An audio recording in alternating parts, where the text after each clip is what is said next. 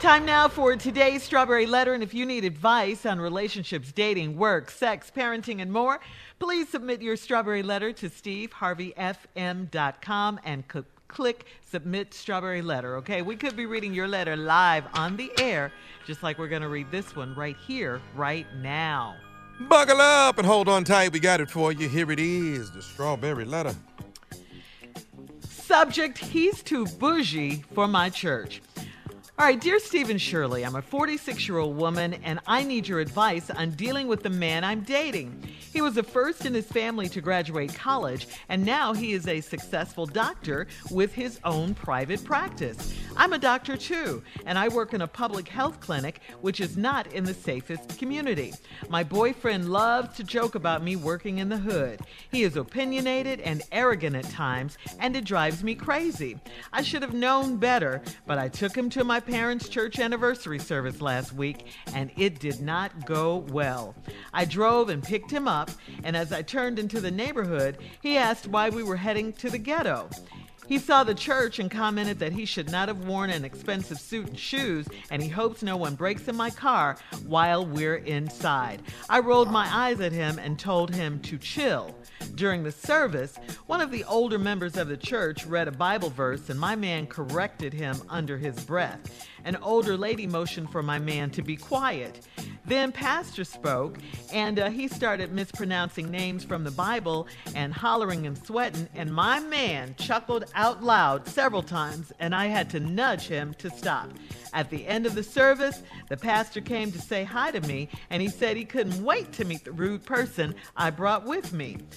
My man didn't mind being called rude, nor did he try to be polite. He told Pastor the church needs to get security for the parking lot and only let members that can read well do the scriptures and announcements. He embarrassed me so badly that I almost broke up with him. What's funny is that he's from the worst hood in town. So why is he why is he like this? Is this something he can change? Well, you know, right now, reading this letter, the only thing he needs to change is you. I mean, you need to wake up and realize that you can do much better than this guy. And it's always these kinds of guys, you know, they forget where they come from. You think they're better now uh, because he's a doctor and doing well and all of that. So now he's looking down at everyone else. I mean, why would he go to church and embarrass you like that and be rude to the pastor and correct every? I mean, who does he think he is? And in a relationship, the priority should be you, okay? You should be a priority. He acts as if you and whatever you got going on is just so beneath him. You know, why am I here? Oh, you need security. Why are we going to the hood? Well, that's where you came from. Something worse than this, okay? Uh, you're a doctor too. I just want you to, rem- to, to, remind you that you are a doctor too, uh, and you don't act like that. Uh, his problem, like I said, is he forgot where he came from, and instead of trying to help the community and be a shining example to them of you can get out, you can become a doctor, you can, you know, and maybe going back and helping some of the, the, people in the community, you know, do something. Uh, he's looking down on them. He's being rude to them. He's turned his back on them. He's being nasty to them. And he's making the slide, snide remarks and comments to you. I don't know how you can put up with this. I'm sure you can do better. Uh, uh, and you know, he needs to just move on. I, I, just think he needs to move on. You need to let him go and let him know why you're letting him go. Steve? Wow. Let me just start by yeah, saying like this. uh, this doctor that you're dating is uh, atypical of what happens. See, a lot of people think that their current position removes them from their former past. I'm going to say that again. Mm-hmm. There are a lot of people who think that their current position in life removes them from their past.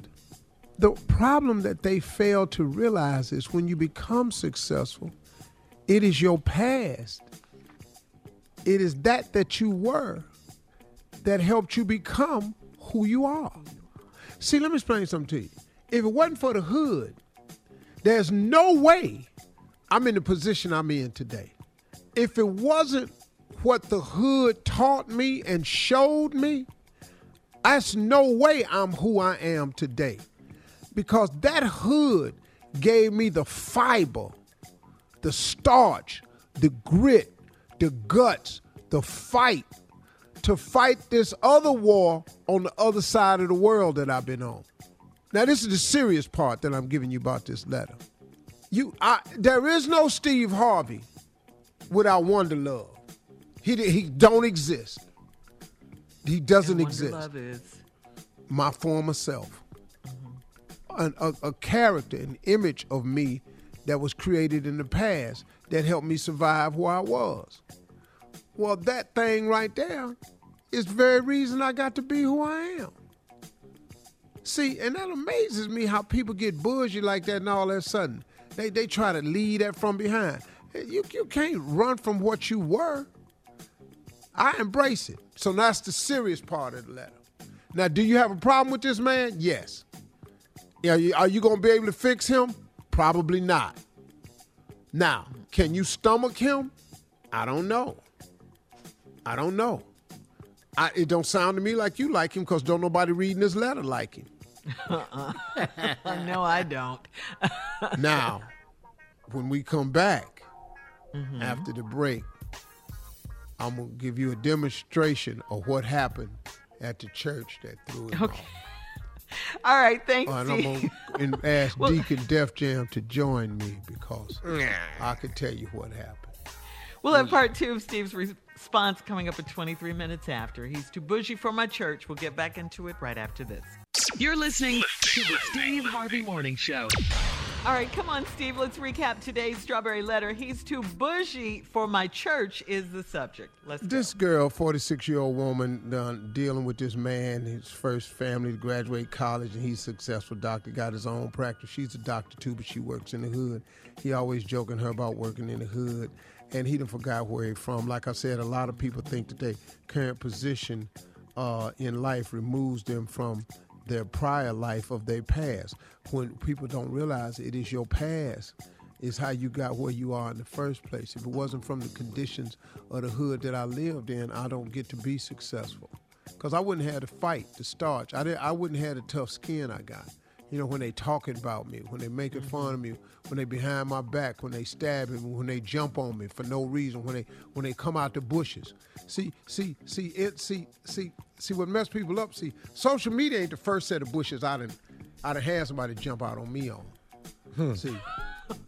So, so see, so see, see, see, see. Even though social media is new, it's new level, new devil. But these the same bushes though. See, Herman Wil- Herman Wilson jumped on me from behind the bushes first time. Every time I walk Wilson? past bushes, Herman Wilson, and I look for people behind the bushes now. So when they jump on me, I got what it takes. It's a whole lot from my past. But now what happened was you picked your man up and you took him to church. And as you turned into the neighborhood, they asked why you was heading to the ghetto. He saw the church and commented that he he shouldn't have worn an expensive suit and, and shoes and hope don't nobody breaking his car while he inside. You roll your eyes at him, told him chill. Now this your pastor's, your mama and them p- pastor anniversary. So you know they had little uh, sheets over the two chairs up front. You know, uh, the usher board wore white. You know, you know, little hood church. They decorated it best they decorated could, but it ain't, ain't a lot of money. we get it. Some uh, one of the older members of the church read a Bible verse, and my man corrected him under his breath. God's Deacon Jeff Jam, I want you to help me out. Yes, sir. Right here, man. We are reading from the book of Job, From the book of Job. where it uh-huh. says he was swassled by the uh-huh. whale. And as he laid in the underbelly of the whale, it, it must it, it must have stank in there. Huh. You, you feel me? And uh, I, I, I, I guess I'm assuming that the whale regurgitated him back up on the beach. And when he got up on the beach, he was faced with temptation because some girls on the beach with bikinis on. Can you see what I'm seeing? Uh, no, but I'm staying with you. But uh, uh, I and that is why wait, the temptation that was on that beach is the same temptation that followed them into the wilderness in for 40 years. 40 Jonah. years? Job was in the belly of the whale. A lot of people think it was Jonah, but they oh. call him Job for short. Oh, really? So So Jonah now- and Job is not, is the same person. Is what you're saying? Yes, sir. Yes, sir. Now, the, her boyfriend corrected that. It's Jonah was in the belly Ah. of the whale. Job Okay. had boils and was tested by Satan. There was there was no desert for him the 40 years. And that's what he's just Yeah. correcting him on. But now here we go. This is what. And then the pastor spoke and started mispronouncing names from the Bible and hollering and sweating, and your man started laughing. Let us go. Deacon, read a verse from the Bible, please. Uh, Pick, book. Daniel Daniel went down to the lion's den. And we reading from the book of. Uh, I don't know. I just knew that script. Well, if it's there. Daniel down in the lion's den, we must be reading from the book of Daniel. Oh, Come on now. Uh, from the book of Daniel, read. Deacon. Uh, well, I'm not in the book. I I changed book. Well, did I change? Go ahead and change. Fine, I follow.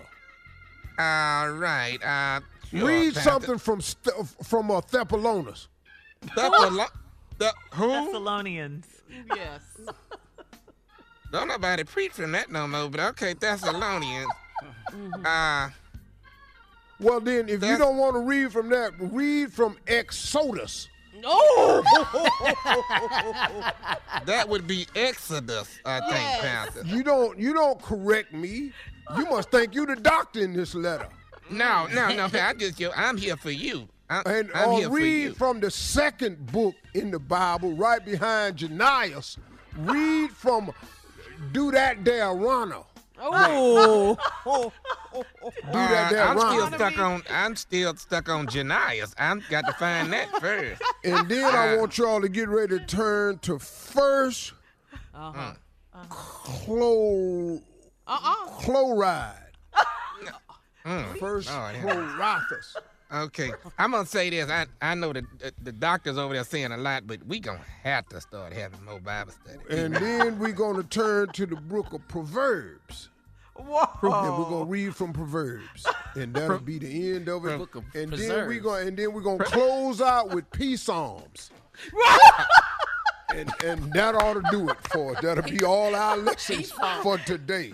Post your comments on today's Strawberry Letter at Steve Harvey FM on Instagram and Facebook. Junior Sports Talk coming up in 46 minutes after the hour, right after this. I think your Bible different than mine. You're listening to the Steve Harvey Morning Show.